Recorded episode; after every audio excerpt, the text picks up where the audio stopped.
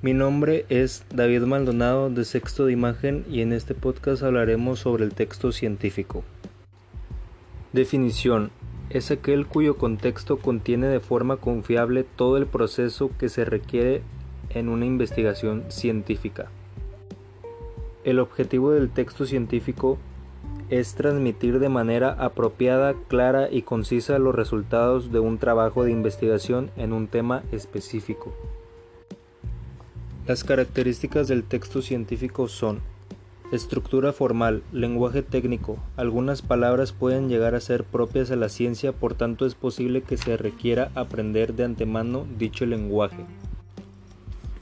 El orden sistemático. En el desarrollo se seguirá un orden coherente para después ir profundizando en el tema. Estructura lingüística. Tanto a nivel ortográfico como gramatical, especial cuidado con la precisión de los términos para evitar ambigüedades o interpretaciones inadecuadas, construcción de estructuras oracionales claras y bien ordenadas. Investigación, documentación del contenido desarrollado. El contenido debe de ser veraz y verificable. Estructuras del texto científico.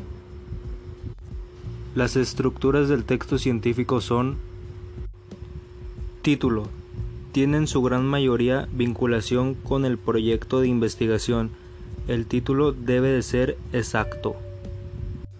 Autor es individual o corporativo, es decir, que aparecerán a la importancia de su contribución en el proyecto. Compendio.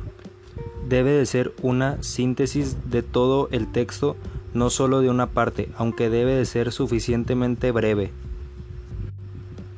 Introducción. Tiene que ser breve de tal forma que sirva para proporcionar al lector los antecedentes suficientes para el proyecto. Reseña o revisión de literatura. Solamente reseñas breves de literatura que se refieren a contribuciones importantes. Materiales y métodos.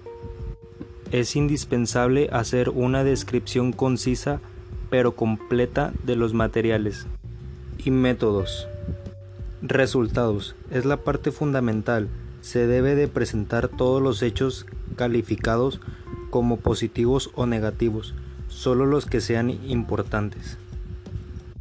Discusión. Establecer las relaciones entre causas y efectos. Deducir las generalizaciones.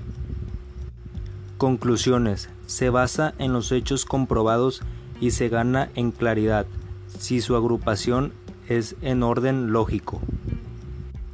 Resumen. Proporciona de forma breve la esencia del texto científico, indica el problema, resultados importantes y conclusiones. Literatura citada. Se colocan las citas bibliográficas. Anexos. No es obligatorio, pero se usa para conocer detalles que no incluyeron en el texto científico. Esas fueron algunas partes más importantes sobre el texto científico. Espero y les haya gustado y me haya entendido bien. Muchas gracias por escuchar.